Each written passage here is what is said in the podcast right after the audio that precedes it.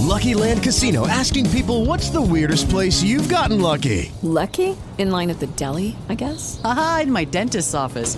More than once, actually. Do I have to say? Yes, you do. In the car before my kids' PTA meeting. Really? Yes. Excuse me, what's the weirdest place you've gotten lucky? I never win and tell. Well, there you have it. You can get lucky anywhere playing at LuckyLandSlots.com. Play for free right now. Are you feeling lucky? No purchase necessary. Void where prohibited by law. 18 plus. Terms and conditions apply. See website for details.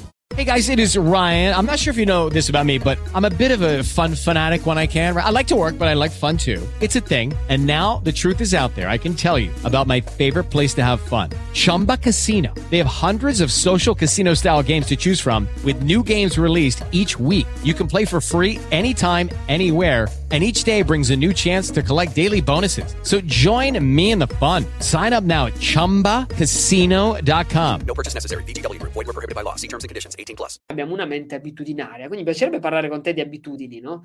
Perché effettivamente non è uno schiocco di dita, uno dice allora voglio cambiare le idee della mia mente, mi sveglio una mattina e dico ok basta, cambio idea. Non è proprio così, ma in realtà è una cosa è un lavoro costante che dobbiamo fare, certo. perché tu hai scritto proprio un libro che si chiama Fattore wow. 1%, piccole abitudini per grandi risultati, che è proprio questo, no? Su, veramente sull'impatto che hanno le abitudini della nostra vita e su come studiarle, su come trasformarle, mi viene da dire su come renderle delle alleati invece che degli ostacoli no? nella nostra sì. vita. Guarda, io dunque, rispetto al tema del cambiamento, io credo che siano due i driver principali da monitorare. Il primo sono le emozioni e il secondo sono le abitudini. Sulle emozioni ho scritto un libro che si chiama L'era del cuore, eh, che è il mio secondo libro, e in questo libro faccio capire come le grandi decisioni game changing della nostra vita noi già sappiamo, cioè, già sappiamo quello che dovremmo fare in realtà nella nostra quotidianità, già sappiamo che dovremmo mollare quello, già sappiamo che dovremmo cambiare lavoro, metterci in proprio o fare quello che dobbiamo fare. Però quando è che prendiamo queste decisioni? Quando viviamo delle tempeste emotive. Quindi quando è che mollo la mia ex? Quando sono arrabbiato perché becco che mi tradisce. Oppure quando sono innamora- innamorato di un altro. Quindi emozioni travolgenti ci portano a prendere decisioni game changing dall'oggi al domani. Decisioni che in realtà già, già, già, già sapevamo, eh? quindi non è la logica che ti fa cambiare, ma sono le emozioni. E va bene.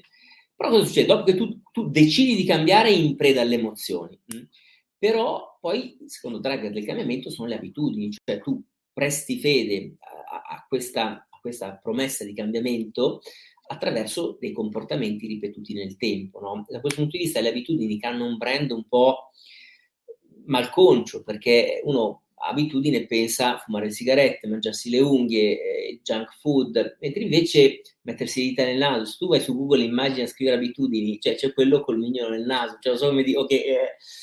mentre invece io credo che le abitudini eh, siano questo, certo, ma siano anche molto altro e secondo me Superman era un abitudinario, cioè Bill Gates è un abitudinario, cioè tutte le persone che hanno successo a qualche livello è perché hanno una, due, tre o più abitudini eh, game changing che portano avanti da una vita. No? Eh, quanti libri legge Bill Gates?